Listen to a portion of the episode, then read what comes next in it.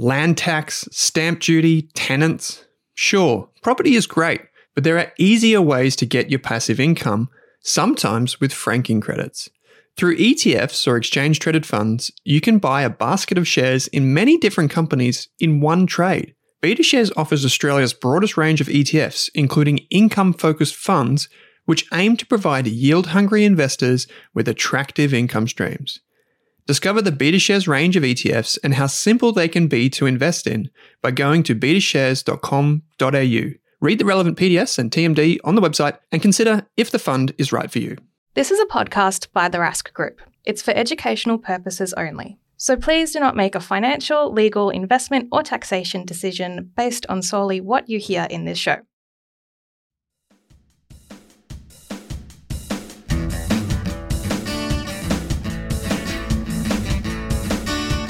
Welcome to the Australian Property Podcast. We're on a mission to be Australia's most trusted property podcast. I'm Owen Rask, founder of the Rask Group. I'm Pete Wargent, author and buyer's agent. I'm Amy Lenardi, and I am a buyer's agent. I'm Chris Bates, ex financial planner and mortgage broker. Together, we'll take you through every step of your property journey from first home buyer to decades of property investing.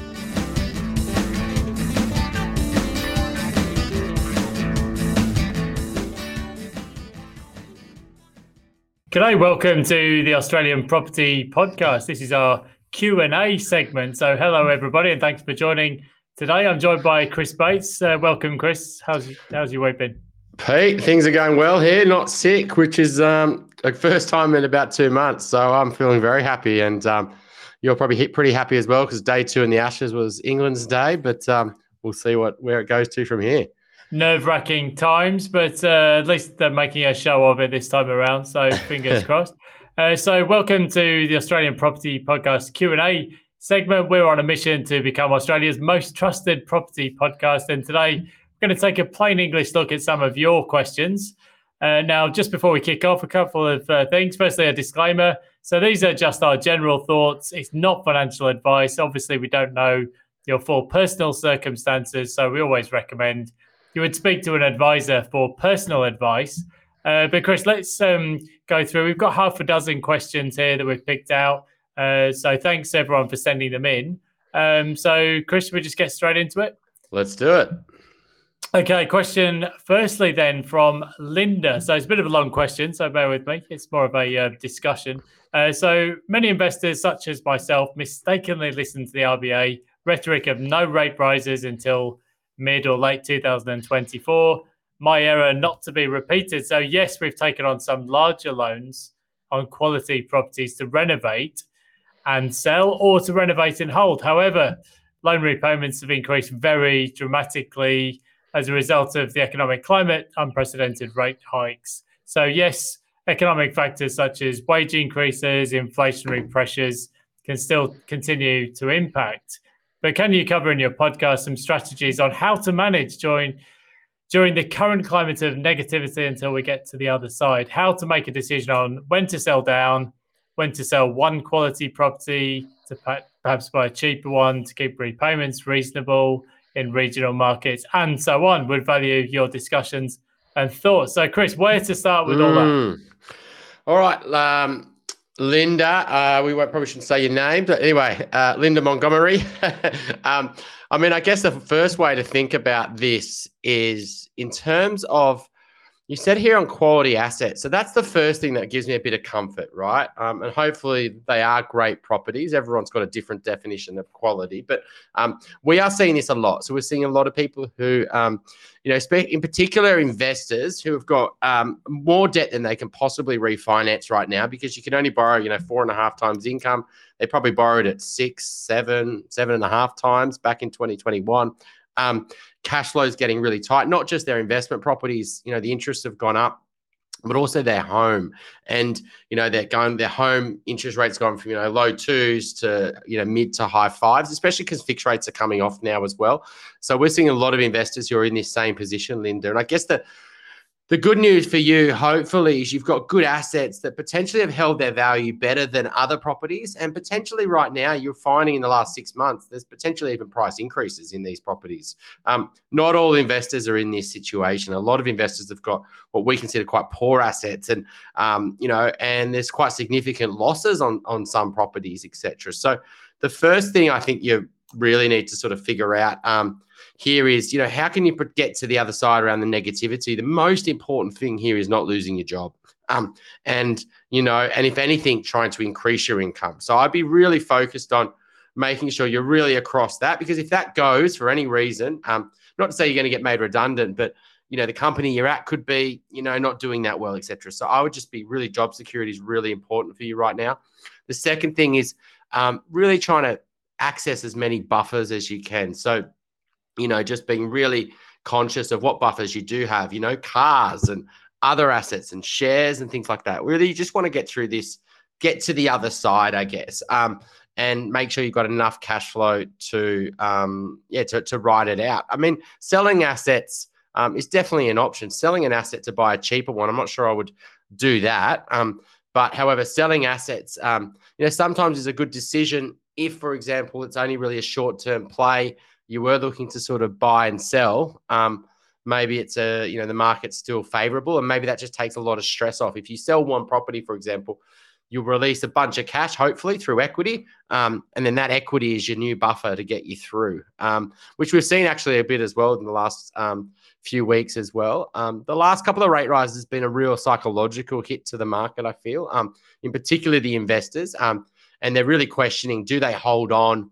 Or do they potentially just get out because there's a negative cash flow versus maybe not that much growth? Do we just you know you know pull a pin now? So yeah, it's a it's a stressful time, but if you've bought good assets, it's really just getting through this time. And if the if the like you said, if the conversation flips from quite negative to positive, as in we'll talk about on um, you know two cents, you know, inflation might be under control, right? And maybe there's now talk of no more rate increases, and maybe there's talk of rate cuts, and you know maybe borrowing capacity is going back up again you've got through it then, hopefully. So, um, yeah, I guess it's a deep breath, Linda, and focus on your buffers right now.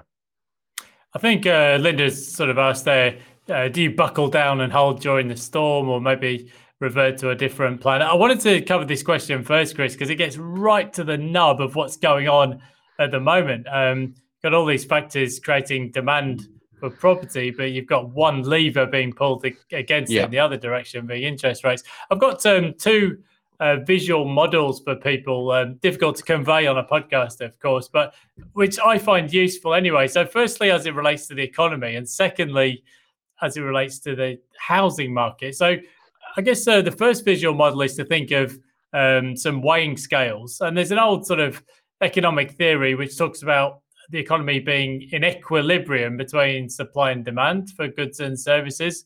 Um, so I recently saw an article or a piece where somebody was saying they'd paid forty six dollars uh, for a chicken burger and chips, which is completely crazy. And when you see things like that happen, well, people start stepping back. It doesn't make sense as a consumer.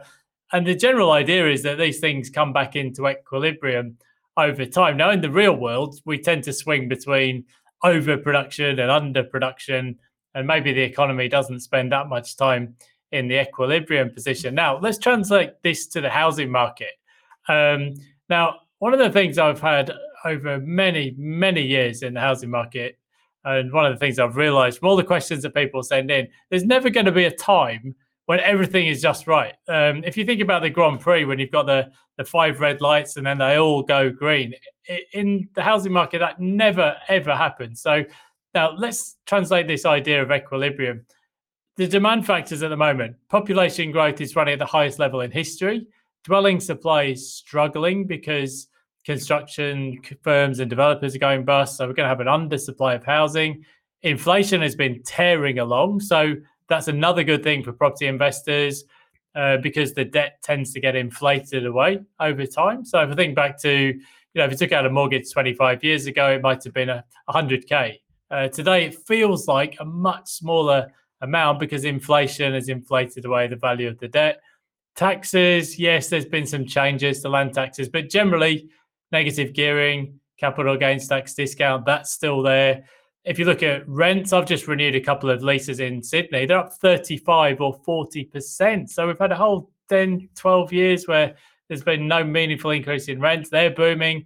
Prices boom through the pandemic. So you've got all those factors in favour of property investors at the moment. You've got one pulling in the other direction, which is interest rates. But I can absolutely guarantee you when interest rates start coming down, whether it's uh, six months' time, 12 months' time, there'll be something else. If you look back through the media over 10, 12 years, there's never been a time when there's five green lights on the Grand Prix start line. There's always a problem. Banking Royal Commission, Labor was going to change taxes.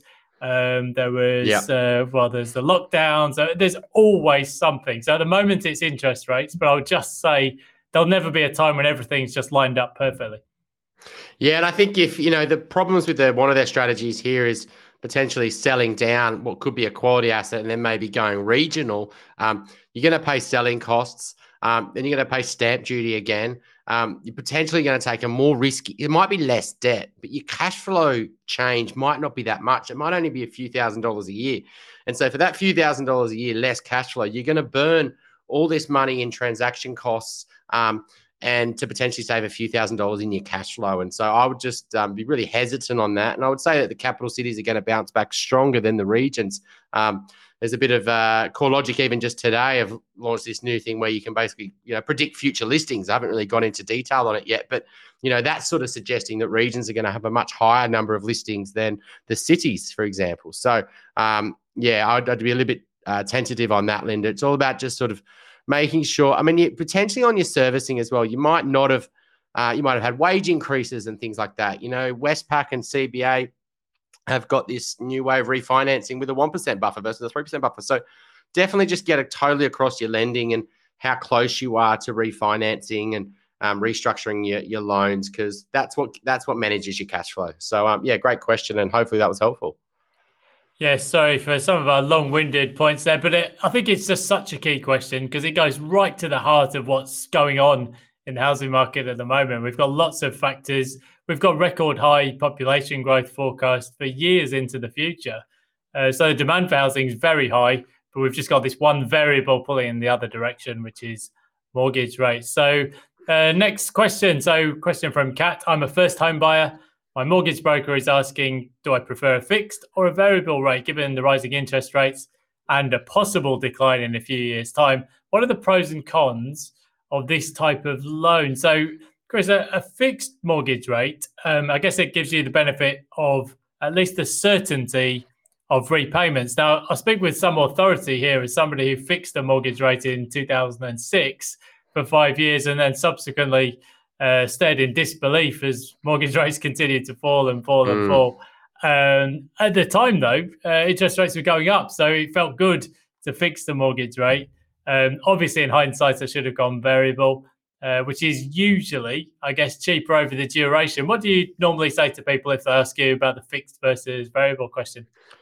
Look, I think that the default setting should be to go variable, right? Like all the evidence proves that that will do better over the longer term, but that doesn't mean you should never consider fix. I mean, in 2020 or 2021, when fixed rates were sub 2%, and, you know, for two, three, four, five years, you know, it was crazy not to consider that. But, you know, I, I've also got it wrong on fixed rates. I actually fixed in January 2020, right? Um, pre COVID, and then I fixed it sub 3%, and then they dropped to sub 2%. And, you know, I think so. It's really hard to to know. Um, you know, even when Donald Trump was getting back in in um, was it 2016 or something like that. Um, fixed rates went under four percent. I was like, wow, that looks like a good rate. Um, it turned out to be a really poor rate in the end. You know, rates went down from then. So you've got to be really careful because what if you get it wrong on fixed rates and you fix it at a higher rate um, and rates go lower, then the banks have got you locked in. And so you get stuck on this higher rate, I, you know, usually for the whole term of the loan, but you can get out of it with something called a break fee. Um, and that break fee, it depends on what the current variable rate is at that point in time, how long you've got left. Um, but it can be quite significant if you've fixed for many years. Um, so you just got to be careful around the break fee. Look, we're only fixing um, some loans at the moment, and we're only really fixing for one year. Um, because when we look at the two, three, four, five year fixed rates versus what the current variable rate and the, the expectations of what rates are, are going to go in the future, it doesn't really seem like a, a safe, you know, a good bet. Um, and so when we talk to clients, we might say, look, one year might be okay because, um, you know, I even fixed personally for one year about six months ago, right? Um, so you just sort of look at the, the fixed rate. How's it compared to your variable rate? Um, how important it is for you to protect yourself if rates go up. So some people have got lots of buffers. Even if rates went up higher than they expected, they'd be okay. Some people are running it pretty fine, especially first home buyers who, you know, put everything in for a deposit. Maybe just that certainty of that fixed rate for, you know, one for a couple of years is a real big peace of mind for them. Um, so it's, it, they're the real differences. I mean, offsets, and you did make a good point here. Um, you know, offset accounts generally aren't available for fixed loans. Um, there are some lenders that will do it though. So, um, you know, like uh, the blue collar big bank would do that, for example, on certain loans and things like that. So, and some other lenders. So, it's not to say you can't get offset account on fixed loans. There are a few out there, but generally speaking, no. Um, and uh, yeah, I mean, they're the major things. Just got to be aware of the break costs. With fixed loans as well, um, and uh, when you purchase or you're doing a refinance, you've got to be careful um, with something called rate lock. So what happens is, is by the time you actually agree to the fixed rate, it might be when you first purchase the property or you initiate a refinance. But by the time that loan actually settles, that fixed rate could change, right? So banks could change their, their rates overnight. We just get an email in the morning and say the new fixed rates are XYZ. Um, and so if you haven't done something called rate lock, um, what happens is you get the fixed rate when that loan settles, whether it's a refinance or a purchase, and that could be different to what you thought at the start when you, um, you know, agreed to doing a fixed rate. So just be careful with um, uh, not doing rate lock and doing rate lock. There is a fee for it, but that fee sometimes worthwhile because you just factor it in the overall cost. So um, it's never a story, but generally speaking, I would say sit in the variable camp, but then use the fixed rate at times when you think it's a good bet and you think you, um, yeah, it makes sense. I've got one other question for you on that, Chris, before we move on. Now, I um, went to Leeds this week and um, uh, long story short, I bought a property during the lockdowns actually when I was stuck overseas. Bought a place in Headingley. I looked at the mortgage rate this week after I visited the property, and I f- apparently fixed until 2026 at two percent, which is sensational for uh, a UK mortgage rate. I was very pleased about that, uh, which offsets my poor decision in 2006. Now, I guess looking at that, you might say there's an element of luck involved. Um, I'm supposedly an expert in these things, and I've made one balls up and one good call. Is there ever a case where somebody might look to as an each way bet, maybe uh, fix half of their mortgage and do sort of a 50 50 thing? It's a very good point, Pete. Um, when we talk about things all, all day, every day, you sometimes miss things like that. Absolutely. One of the big frustrations um, I sometimes see is when someone fixes their whole loan. Um, and so you really don't need to ever fix the full loan. You don't really want, you can fix 90% of it, but you want to keep some in variable um, because then you can offset that um, loan with an offset account, you know, and whereas fixed loans generally you can't offset. So you never fix 100%. But I also think you shouldn't really fix a small amount because, you know, it's kind of not worth it. You know, if you are going to fix, you might as well fix a decent portion to, you know, um, because if you fix 5%, for example, you're just sort of locking yourself into that lender. If you did want to refinance to get a better variable rate somewhere, you might have to pay a break fee if you got it wrong. So, um, yeah, I think it's just, you know, definitely sort of you make it. Sometimes clients make an each way bet. They say, look, I'll fix 50%, I'll keep 50% variable, or I'll fix 70 or 30, etc. So absolutely. Um, but be very careful fixing 100% because you might have issues with offset accounts and, um, you know, and potentially your break fees even bigger as well if you do get it wrong. If you're really not sure, so that could be the path of least regret, I suppose, because then whatever happens, you've gone 50 50, but fixing five or ten percent is just not going to move the needle. So, Chris, yeah. let's move on to the next one. Question from newbie buyer: I've talked to a mortgage broker for my first property purchase. The broker said I can borrow the amount I want to borrow, so I should just talk to him again once I've found the property I like, and I don't need a pre-approval. Is this normal? Um, uh, well, it depends on the borrower, I guess. But uh, over to you, Chris. You're the mortgage guy. Okay, there's a lot to. Um, so there's two types of. Uh, sorry, many types of brokers, but let's say there's two types, right? The first type of broker, which you may or may not um, have experienced, may have actually just spoke to you on the phone, said, "What do you do for work? What do you earn? What's your rough savings?" And then just said, "Yeah, roughly you can borrow a million dollars, for example. Um, no issues, right?" Um, because they might have just done some rough calculations. The second type of borrower would have uh, broker would have potentially asked you for a bunch of documents would have done all your credit check, would have looked at your pay slips, would have looked at your deposit, looked at all your any issues with bank policy, um, and then done a full strategy and said, no, you got no issues borrowing the amount you want. Um, and um, this is who I'd recommend getting pre-approved for these reasons, uh, and then may have then initiated a pre-approval process, etc. But it doesn't sound like um, you've actually gone and got pre-approved. So if you've got that second scenario where they've done all the checks around your pay and your credit and everything like that, um, and they know what they're doing, then you're probably pretty safe. Like we we get, we do that for clients, for example. The first type of broker, absolutely, it's not enough. You know, there's things that can pop up that um, you know could affect you know bank policy, where you're looking to buy, you know, etc. You do need a real detail analysis. Um, do you actually need pre-approval legally? No. Um, is it a good idea? Yes. I mean, the reality is, if you're in the market and you're looking to purchase, there's no cost, and if you just do one every few months, it's not going to affect your credit rating. And so, for just your peace of mind, just get pre-approved. Um, now, you're not obligated to use that bank.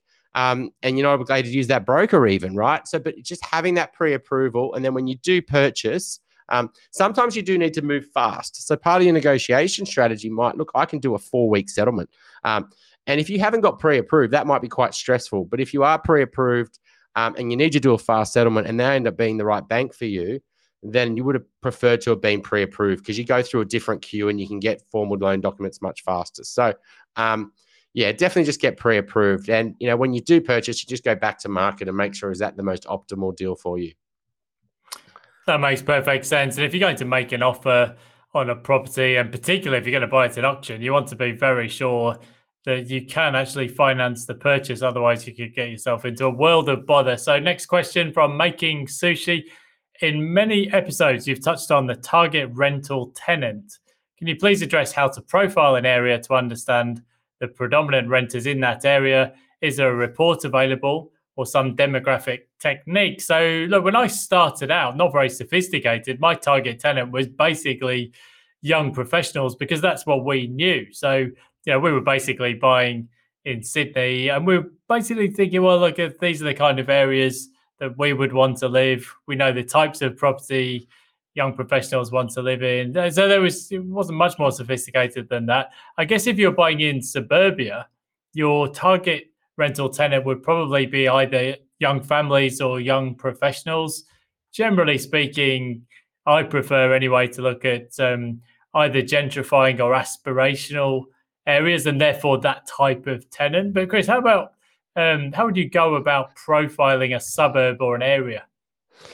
Look, I think, I mean, figuring out who wants to rent um, the type of properties you want to buy. I mean, if you can get on the ground, right, go to a rental inspections. I would say nothing beats on the ground research and speaking to property managers and um, and you know really trying to understand that market. But the target rental tenant, I mean, this is one of the challenges when you go for um, cheaper investment properties, right? So when I say like two, three, four hundred thousand, it might be regions, it might be outer rings, it might be um, you know apartments in you know outer rings as well, and just due to you know socioeconomics and you know different income levels and um, you know different backgrounds. Um, some areas have got you know different types of tenants, right? That may have you know very secure employment, and some areas may not have much employment, right? And so I think you just got to be really careful when you are investing. One of the problems I see when clients go down a quantity strategy and buy lots of, um, you know, buy seven properties rather than just one or two.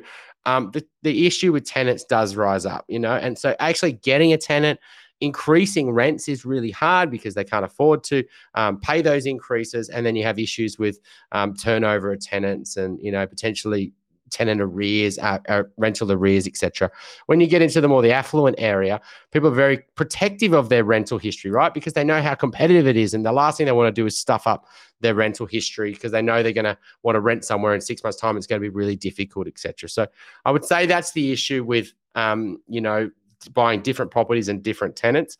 Ideally, though, um, you know, it's not so much the tenant. You, I mean, as long as you can, it doesn't really matter who you rent it is to, whether it's a couple, whether it's a family, etc. Um, as long as they've got secure employment and they're going to keep paying on time and they care about their rental history, then you probably should be fine. Ultimately, the price of a property is not based on who wants to rent it. And so, a big mistake investors make is they think, I'd want to rent this property, or who would it rent to? Great property is easy to rent, very low vacancy rates. You'll never have a problem finding a tenant.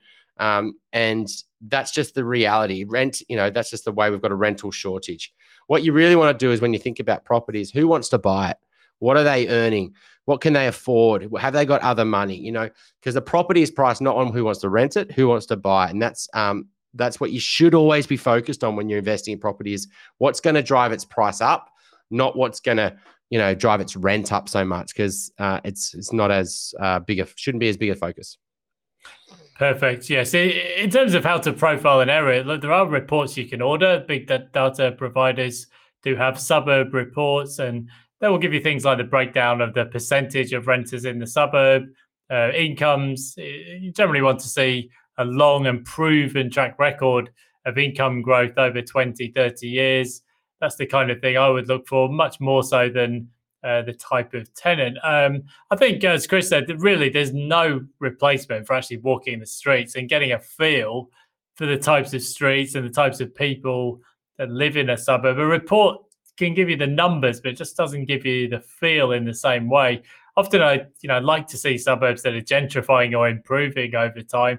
Um, I think in terms of uh, bad experiences with tenants, um, look, I haven't had many. I've been pretty lucky. I think the the one time we have had an issue was when the rental market was pretty soft. We got an application from two couples, and you know the the references weren't great, but you know it kind of looked okay on paper. It was you know there was all kinds of problems. We had parties, smashed glasses, police being called out you know, generally speaking, you want to get people with good reference checks. Um, secure employment tends to be good, um, and yeah, usually young professionals um, or uh, young sort of families that they tend to be the good type of tenant because they've got skin in the game. Really, they don't want to uh, leave a property in a bad state or come away with a bad reference. So. Um, I think that's a, a pretty good uh, coverage there, Chris. I mean, there are reports you can buy, but um, I think they're just the first cut. You really need to drill down to the local level. Um, and real estate's a, a local investment at the end of the day. Yeah, and most of the places you're investing from an investor should have, you know, a high um, owner occupier driven market. I believe, you know, what's driving the price of the properties in that suburb is everyone wants to buy it to live there. They want to buy there to raise a family. They want to upgrade. It's their in their dream scenarios. It's their forever home. It's their forever home suburb. Um, because what happens is every year I feel that owner occupier rate starts to increase because investors start to get pushed out of the market and first home buyers and upgraders start buying all those properties. And, and every year it's harder to rent in those areas because there's less rental properties and there's more demand to rent in those areas because more, more people can't afford to buy in the areas. And so, um, from an investor's point of view, you've got less rental risk because you've got supply and demand going in your favor. Com- conversely, when you think about off the plan apartments, you know, you a, a they're highly driven by investors. So every time a new building comes up, a lot of it is the investors. So it's a lot of more rental stock. Uh, a lot of investors sell to other investors, and so you don't really get this scarcity of listings, um, and you also don't get that strong demand. I feel because renters have got choice. So yeah, it's a really important question to think about the rental dynamics, but ultimately the best investments are actually owner owner occupier driven suburbs. It's a good point, actually. It's an easy sort of mistake to make and think as an investor, I have to invest in a suburb with lots of investors and lots of renters. I mean, if you take some of the examples where we've seen sort of big overbuilding places like for a while there, uh, Docklands, for example, in Melbourne, mostly investor owned property, mostly renters, but there was too much of it and uh, there was no scarcity. So um, it's not really about um, high numbers of renters. What you really want, as Chris said, is people really wanting to live somewhere. And that's when people buy emotionally, that's what drives prices. Um, so, next question Poor Man's Buyer's Agent has written in and said, Should we use a buyer's agent as a first time buyer with a modest budget? Seems to be perceived as something for the more wealthy buyer or investor. We have a slightly difficult brief with the little supply in the market, and we're struggling to find something suitable. And I hope that there might be more off market opportunities. Also, for context, we have a 15% deposit.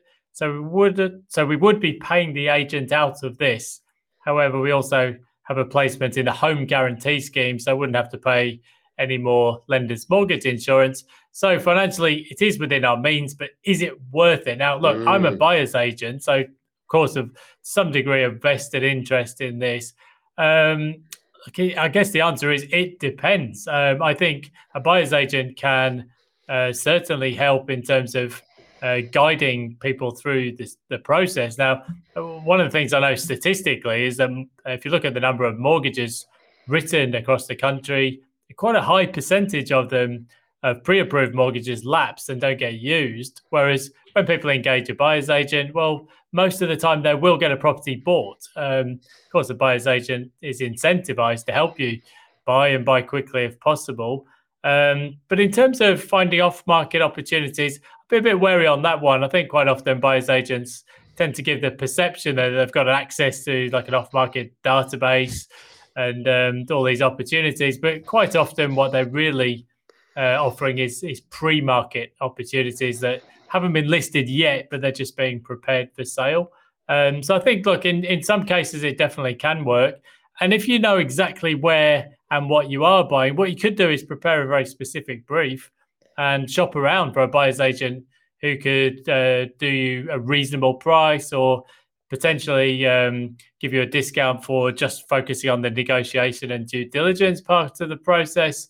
Um, I suppose the one you know word of warning is you know it's a very important purchase, your first one, and you really want ideally a buyer's agent with a few years of experience and not somebody who's been you know just doing it for a few months because that could be potentially risky.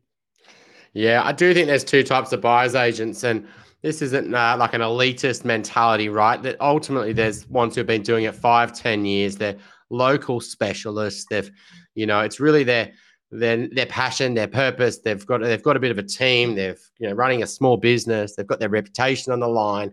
Um, and they've really invested in themselves, right? That type of buyer's agent, there's not that many of them really around the country because they've had to been doing it five, ten years. Then you've got these new cohort of buyer's agents. It's explosion in the number of buyer's agents in the last three years, right? Um, it's been a cool thing to become, right? And it's very easy, very low barrier to entry. Um, and they do peddle things like I buy off market, I buy fast, I buy under market value all of these are major warning signs in my view. And um, because the, the off market story is a bit of a false reality, like Pete said, buying uh, fast is generally not a thing to be proud of. It's yes, you want to buy in a reasonable time frame, but speed's not everything. The quality assets what matters. Um, and buying under market value, that's just that defies belief, really. Market the market value is what you know two buyer and a seller sort of meet. So if you pick the right buyer's agent, it is most likely if it's a local specialist in those areas you want to buy I believe they're more likely to get you access to a property than you would because the reality is an agent in the area who knows that buyer's agent is more likely to say, hey, this market is coming on. It's not ready for for sale yet. I haven't done the styling, it hasn't even been cleaned, but I'll show you through because I know you've got a pre-approved buyer that you're not going to stuff me around. But they're not going to go and offer that to the whole market.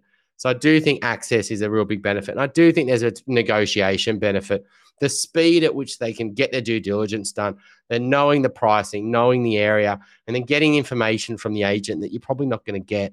Um, I do feel there's a, a negotiation benefit, even down to you know multiple offers. I think the buyer's agent can get a bit of preferential treatment, etc. So yeah, I do think you know your tight budget, your difficult budget. I'm not sure why, why it makes why it's a difficult budget. I'd be really careful with getting too picky on your budget, uh, your location. Um, we have seen many clients look for a needle in the haystack. And while they're looking for this, the market's moving and they can potentially be forced out of the market they want to buy. And then they start going to plan B. But by the time they've got to plan B, those suburbs have also gone up and they're starting to miss out in those suburbs as well. So I do think you do need a little bit of a broader brief potentially looking at some alternative stuff because your chance of success in that suburb, you could look back in time and say there's only been two properties in the last three years that have hit our brief well, that's pretty wishful thinking that one's going to come up in the next month, right? So you do need to have a you know a reality check potentially of how likely is is our our brief achievable. And a buyer's agent's pretty good at testing that because they could say, look, I know you like that, but I haven't seen anything that good for that price ever. And so they're very good at reframing your thinking and looking at alternative options. And so I would say that's a, another benefit. Look, there, if you've got the 5% deposit home loan scheme as well, that's a huge benefit, not paying lenders mortgage insurance. And, you know, that saving could also be justified why potentially you could put that into a buyer's agent. Um, and so I'd consider it that way as well. Um, but yeah, it's all about selecting the right buyer's agent. So go for experience, go for local knowledge, um, and usually go for the smaller business rather than the bigger business, I believe, where you get that real reputational risk. It's a really good point, Chris. I, I, think for a first time buyer, you need a local expert or local specialist. For context, when I started out, as a buyer's agent. I bought property in three suburbs on the lower North Shore and Surry Hills, Paddington, Bondi Junction if I was buying a house or a terrace. That, that was it. And even that was enough of a challenge getting familiar with all those suburbs, the streets, you know, the right types of assets, the risks. I mean, when people sort of, uh, you get some of the buyers agents now, well, they're buying Tasmania, we buy Mandurah, we buy the Gold Coast. It's like, there's no way you can be a specialist in all of those markets, just not possible. Um, what you've really got there is a volume based business. Now, investors might, uh, you know, look at that type of idea, but if you're a first home buyer looking in a specific area, you need somebody who's a specialist in that area. Otherwise, it's self defeating. So that's a really good point, Chris, and well made. Um, let's crack on. Next question. We've got two more to cover. Rob H, what is a good asset in inverted commas in relation to property? This is one of the common clauses you warn about, but I'd love to know how to determine this. For context, my father of two moving back to Sydney from the UK on permanent residency. I'm looking to buy my first Australian property and debating whether to buy in Sydney, Northern Beaches, or the Gosford region. Uh, loving the podcast, so we'll definitely answer your question. Uh, Chris, uh, I've heard you say sort of quality asset. That's one of the phrases, your sort of go to phrases. Now, in my head, that probably means something like a high land to asset ratio, a property with some level of scarcity value, desirability, and probably in a like a landlocked area or suburb and not you know a new housing estate or a tower block. Uh, but what would you uh, perceive to be a quality asset? It's a really big question. This one, I could probably take 15 minutes to answer it, right, Pete? Because there's a lot to it. It's not as simple as um, yeah, just buy a house in Sydney. You know, you can't go wrong. You know, it's not just like oh, avoid units. We just buy houses, etc. So generally speaking, though, um, well, absolutely, it's established property versus new property because there is already scarcity there in just that those two words, right? Um, generally speaking, I, I feel it's it's where high income and people that are or higher income people either living there now or are moving there because ultimately the price of a property is priced on who can afford it, uh, who wants to buy it, and what are they earning, and what wealth have they've got, etc. So you really need to get your demographic fit, and you need to get so you need to get restricted supply. Um, but also you need to get growing demand. So that's one of the issues when you look at sort of regions, for example, how fast is that local population growing versus say a capital city, etc. Um, so that you know it all comes back to that sort of the demand and supply. Who wants to buy it? What do they earn? What can they borrow? What other money have they got? Are they looking to upgrade and use their other assets to get into this suburb? Um, and is there restricted supply? Once you get those two, um, and that could be, you're right, because it's landlocked, you know, because there's, you know, um, heritage overlays, you know, because, but even when you're in a suburb, you can get it wrong. You know, you can easily get it you know, I've got the right demand in that suburb. I've got the right location where they're not building anymore. But then I buy on a really poor street. You know, I buy, you know, on the, the busiest road. I buy on a rat run. I buy a really weird block. It's it's a triangular block, and everyone wants a you know because you can't really use those blocks very well, or it's a corner block, or it's got noise issues, or it's got privacy problems, or it's got really bad aspect, or it's um, you know the neighbors are an issues, or there's got you know, there's lots of things. There's a DA happening in the area. So even when you get to, you know, the picking the location that has got those right fundamentals, the wrong strike to strong demand growing from, you know, higher income couples and families, I think that's what you need to hit. Uh, and it's got restricted supply and it's gentrifying. You can still absolutely buy the wrong property within that suburb by not knowing what the locals really want and, you know, making and buying basically the bottom end of the suburb. Because the issue in that is that potentially when you buy in the market, like sometimes you can overpay for that property. The gap between the best stuff and the poor stuff's not that big when it's like a boom. You know, that gap's really small. So you're overpaying for the poor stuff in that market. If the market turns, the poorer stuff's absolutely the stuff that more likely to sell and also the stuff that falls in value. Um, and, you know, if you look at any suburb, some streets, they're just constantly turning over properties. There's just people get in there. They didn't know what they didn't know when they bought in the suburb and they go, oh God, a bus flies down this street and it's not safe for the kids. Let's get out of here two years later. Um, and so just be wary when you're looking at a suburb, look at the air, the streets that people are constantly turning over. And it's a good indication to avoid those streets. And the problem is those, those properties are always on the market. Um, so the good stuff's very, very little on the market, and then the poor streets are on the market all the time. And so it's usually a case of just waiting for those better streets, the better aspects, um, if you can, because the you know when you sell one day, you're always going to have competition on the poorer streets because people are always selling out of them.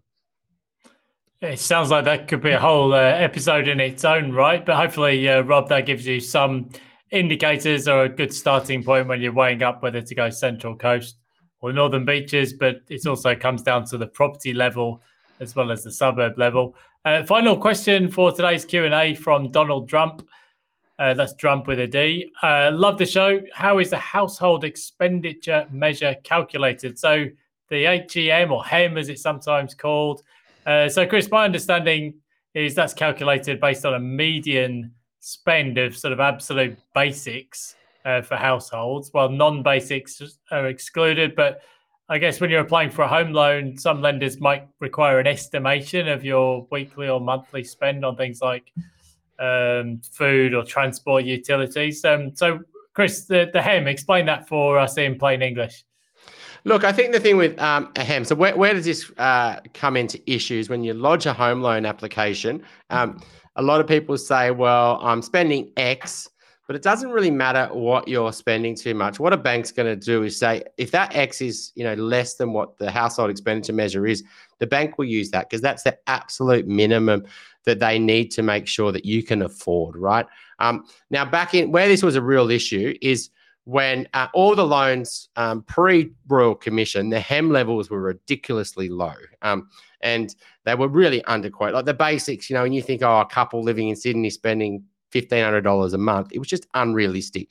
HEMs have gone up a lot. They're now looking at income, they're looking at location, they look at whether you're a single or a couple or whether you've got kids, etc. So the minimum expenses a bank will look at um, is variable based on that your situation, right? And what important thing to note is if you lodge a loan that you say you spend less than the HEM, a bank will go through your expenses to say, hang on a sec, you tell me you only spend two grand a month, but the minimum six, prove it to me. And they'll go through your transactions and they'll start questioning it and they'll look at your actual expenses. If you lodge an application with the, a bank and you lodge more than the HEM, the banks don't really go through it because they say, look, we, we've we've serviced you, We've your declared living expenses above the HEM. We're not too worried about your risk because um, you got uh, you know you, we've covered you with the the minimum, etc. So that's where the the issue is, and the HEMs are always changing. So they've changed quite a bit recently with inflation. So the banks have updated their HEM table. So if you type in HEM table, you'll get a good idea of of, of what they are. Um, they do vary bank to bank slightly as well. Um, but um, yeah, that's that's what it is, and that's where the issue is. Is that the you know, you may be surprised. You might be quite frugal and think, oh, we only spend two thousand dollars a month. Well, that's fine, but the bank's going to use four or five thousand dollars for you as a family. And um, even though you're frugal, the bank's not going to look at it like that. The other thing a bank will do is buffer your loan.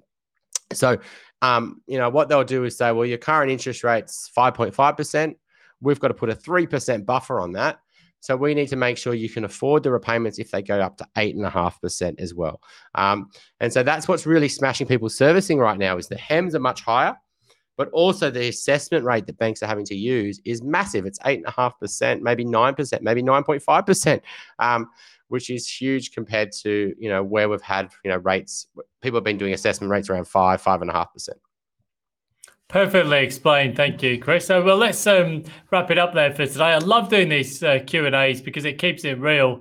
These are real questions and real problems that people are facing uh, in real time. So, uh, thanks everyone so much for tuning in. You can catch me on my daily blog, Pete Wargent on Blogspot or on Twitter, and don't forget subscribe for the Rask podcast on your favorite podcast player, and you can catch us on YouTube. Uh, Chris, um, if people want to get in contact with you at Blusk, where should they go for more? Jump on into the show notes. There's a little link there and fill in your details. And um, yeah, the team would love to help. It's real time of just analysis and um, just checking what you're doing right now. It's um, it's just all about trying to get some certainty. Nicely done. Thank you, everyone. Do send us your questions, and we look forward to uh, seeing you next episode. Thanks, guys. Thanks, Pete. Cheers.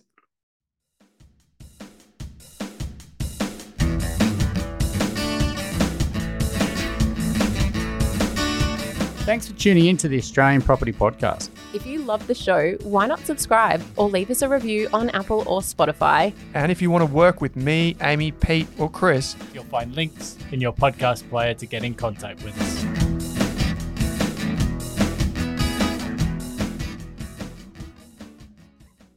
Thank you for listening to this episode of the Australian Property Podcast. We're huge advocates of getting the right advice at the right time from the right people. That's why it's important to understand that this podcast episode contained general financial information only. It is not designed to be specific or personalized to your financial, tax, or legal situation. With property, the check sizes are pretty big, so it's important you get advice from a licensed and trusted professional before acting on the information you hear in Rask podcasts.